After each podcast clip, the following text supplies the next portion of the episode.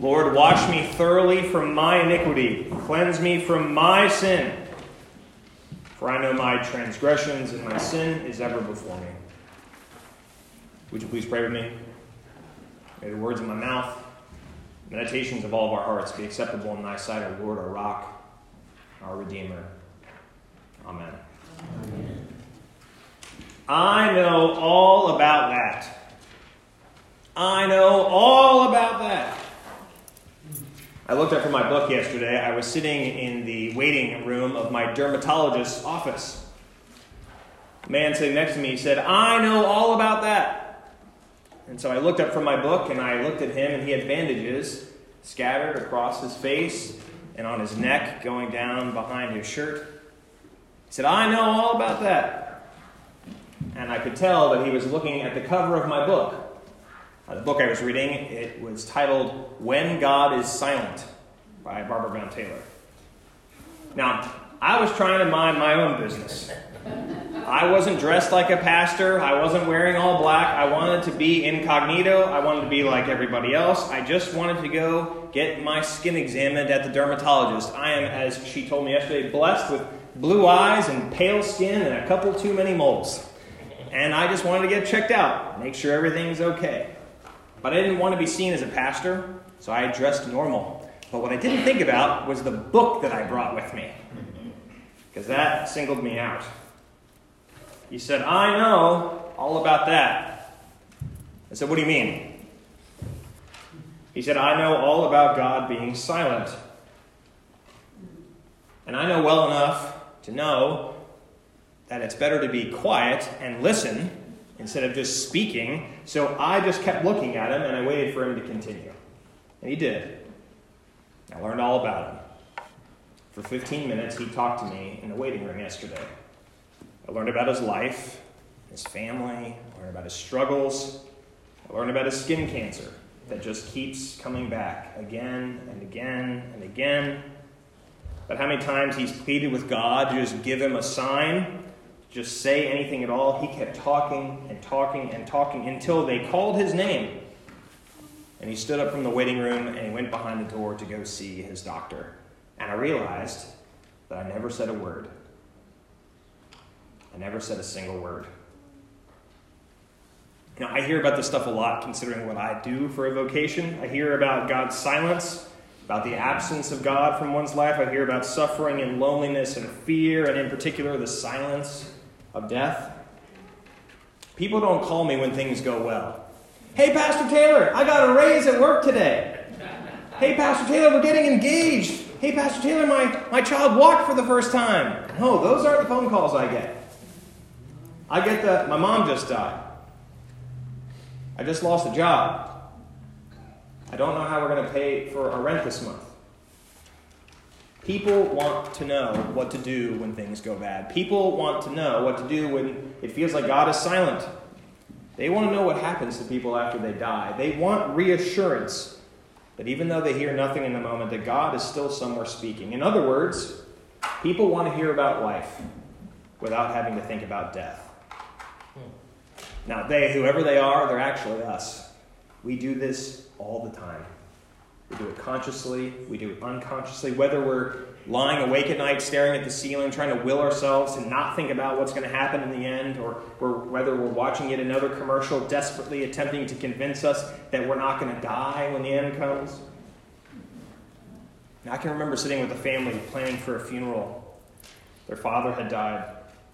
And I was sitting there talking, and the son looked at me and he said, You know, we just really want this to be a celebration of my dad's life said, Sure, that's fine, of course. What else are we going to do?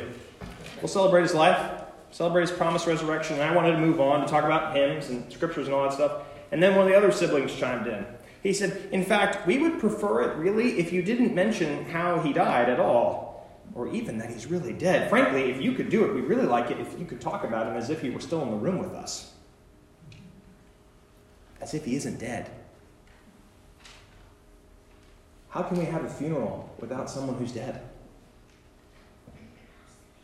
There is a time to live and a time to die, as Ecclesiastes reminds us, but for a lot of us, we'd prefer to have the first bit without the last bit. And I wonder if the reason we feel so afraid of death The reason we pretend that the dead aren't dead is because the silence of death can be really overwhelming. You know, we go from having someone we can converse with, and then suddenly that conversation is cut off forever. We don't know what to do with something we can't control. And we fear the things we can't control. We are afraid of death. We used to fear God. You know, I've been gathering together and preaching with Christians on Ash Wednesday for the better part of a decade. And I find it to be one of the most incredible and bewildering things we do. Ash Wednesday, it's hyper focused on our identity as sinners in the hands of God, and it is a time when we are actually encouraged to do some navel gazing. And every other day of the church year feels really, really different. You know, the church is the only institution that exists for the sake of outsiders. That's true. Just about every Sunday of the year, we're focused on the people who are not in the wall, uh, in the walls of the church. But today, it's really, really different. Today, it's just about us. It's not about other people out there. It's about you and God and me. Ash Wednesday is about how we know we're going to die. Ash Wednesday is about knowing that God is going to make something out of the nothing of our deaths. About how God will still speak even when the end comes for us. And that's not easy. That is not an easy thing to handle. It's why fewer and fewer people come to things like Ash Wednesday services, whether it's at 7 in the morning or 7 in the evening. We don't want to look at sin and death any more than we have to. Otherwise, we run the risk of perpetual self deception, in which our ears become so stopped up that we can't hear the voice of the Lord that is still speaking. Like the psalmist, on Ash Wednesday, we come before the throne and we confess that God has a pretty good case against us. And we throw ourselves upon the mercy of our Lord. As Christians, this is at the heart of who we are and whose we are. We cannot ignore the condition of our condition. We cannot fool ourselves into believing that we're better than anyone else. We are sinners in the hands of a loving God. Now, that we can call God a loving God is what makes all the difference in the world. For it is in the same moment that we can acknowledge our brokenness, when we can finally and freely admit that we are not as good as we think we are, we also start to see that God is the one who offers us mercy, even though we don't deserve it. While we were sinners, Christ died for us. Not before we were sinners, not after we were sinners, but in the midst of our sin, in the midst of the worst thing you've ever done in your life, that's when Jesus chooses to die for you. And even the psalmist gets it. Have mercy on me, O Lord, according to your love, according to your mercy. Blot out my transgressions, wash me, cleanse me. My sin is always right in front of me. That is the prayer of someone who knows there is hope in spite of feeling hopeless. It's the prayer of someone who knows that God's compassion far exceeds our own. It's the prayer of someone who knows that grace is always greater than our sin. Always. And so I waited my turn yesterday. I was at the dermatologist's office, and all I could think about, all I could run through my mind was what if I had said something? What should I have said? How could I have offered him comfort? How could I have been there for this man? I started to think about all the scriptures I should have quoted. I even pulled out my phone and got my Bible app out and started you know, going through scriptures to try to find something I could have said to him. And all of a sudden I looked up and he was done with his appointment. He had walked back into the waiting room. And instead of just walking right past me to go to the door to leave, he came and he sat back down right in the spot he had been in before. And he looked at me and he said, Hey, Thanks for listening. I feel a lot better. And He offered me his hand, and he shook it, and he left. And I realized again, for the second time, I didn't say a word. And that was a good reminder for me. You know, his gratitude for my silent listening was a reminder to me that whenever it might feel like God is silent, maybe it's because God is actually listening that rather than interrupting and knocking us down a peg or two, something we all probably deserve, God is content to listen to whatever it is we might hurl at God. God can handle all of our anger. God can handle all of our frustration. God can handle all of our fear. God can even handle each and every one of our sins because God is God and we are not. In a few moments, we're going to pray together. We're going to pray over the ashes. And when we pray, we're going to reflect on the overwhelming love of God. But while we think about God's love, we're also going to confess how we're not really that loving. We're going to remember Jesus' willingness to come and to take away our sins, to nail each and every one of our sins to the cross. And we're also going to confess our sins for which Jesus had to come. We're going to acknowledge the unconditional love of God, and we're also going to confess the conditions we place on love all the time. And it will be while we're doing that, lifting up these things to the Lord, these seemingly contradictory things, how good God is versus how bad we are, that it will become worship. God has done something remarkable for us. We, unlike the rest of the world, don't have to lie to ourselves. We don't have to compete with these unattainable moral expectations. We don't have to pretend we're something we're not. We're Christians. We can be exactly who we are. We can be fully the sinners we are because God will not give up on us. God will not remain silent. God speaks. God speaks his Son into the world. He comes to be the judged judge in our place. He takes, as I've said, each, every one of our sins, all the ones you've already done, the ones you did today, and ones you haven't even thought up yet. He's going to nail them to the cross. God refuses to evaluate us by our mistakes. We are more than our sins. God reminds us today, today on Ash Wednesday, that we are dust, and to dust we shall return. But our Lord is in the business of raising the dead, which means the dust isn't the end. So I offer this to you in the name of the Father, the Son, and the Holy Spirit, one God now and forever. Amen.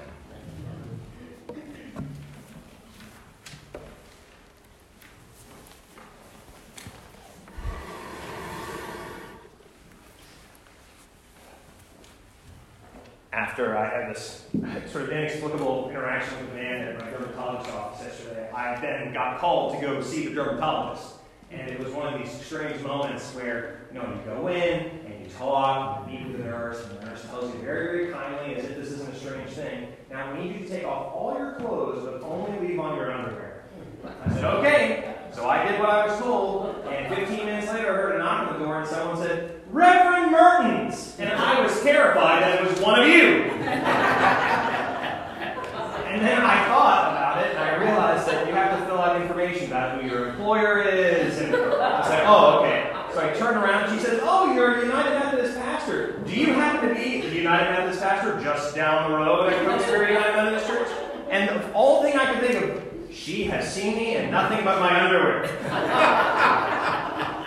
and you know, it's dermatologist, you gotta talk about moles and skin and all this sort of stuff. And, and she was heavy on the death language. Now, you don't want to have these kind of moles because they can kill you. And I thought, you would be great for Ash Wednesday, let me tell you. And we talked and we talked and we talked. At the very end, uh, you know, after she said, "Oh, you're okay. Don't worry about anything," she said, "You know what? I hope you have a really happy Lent." I thought that is one of the strangest things I've ever heard in my life. there is nothing about Lent that is very happy. We start off by acknowledging that we're dust and we're going to return to dust. Each and every week in the scriptures we're going to have during Lent, they're all about how bad we are. It's not a happy time. And we, I just couldn't shake this. I felt like I needed to correct her theology before I left. But then I thought about it, and I thought maybe, maybe she's actually right. I mean, Lent can be a really tough time. Don't get me wrong. It's not fun for me to take the ashes and put on people's foreheads. Just about every year I've done this, I've had to bury someone I've done it to before we had the next Ash Wednesday. Because that's just how life works, it ends. Putting ashes on children's head and telling them they're going to return to dust is a frightening thing. I don't like doing it. But I think my dermatologist was kind of right because we know how the story ends. We know that Easter is coming. We know that no matter how bad we are, the tomb is still empty. And if we can't be happy about that, then I don't know what we can be happy about. Now, that doesn't mean in a moment when you come down the aisle that you all have to have big smiles on your faces as I remind you you're going to die. I'm not saying that. But I, I do want us to keep perspective. It's important for us to remember our own finitude, but that finitude isn't the end of the story. So, would you all please pray with me? Lord, your love exceeds our own. Again and again and again. You do for us that which we could not, nor would we do for ourselves. You send your Son into the world. He became sin who knew no sin, took each and every one of ours and nailed it to the cross. Your unconditional love, O oh Lord, is difficult for us to grasp because we put conditions on our love all the time. You have to do this. You have to be like this. We always want people to earn our love, and you say, There's nothing you have to do to earn mine. So, as we prepare to come forward, our Lord, to be reminded of who we really are and whose we are, we pray for the strength to know the truth that we are sinners. But more importantly, that we are sinners in the hands of you and that you are love.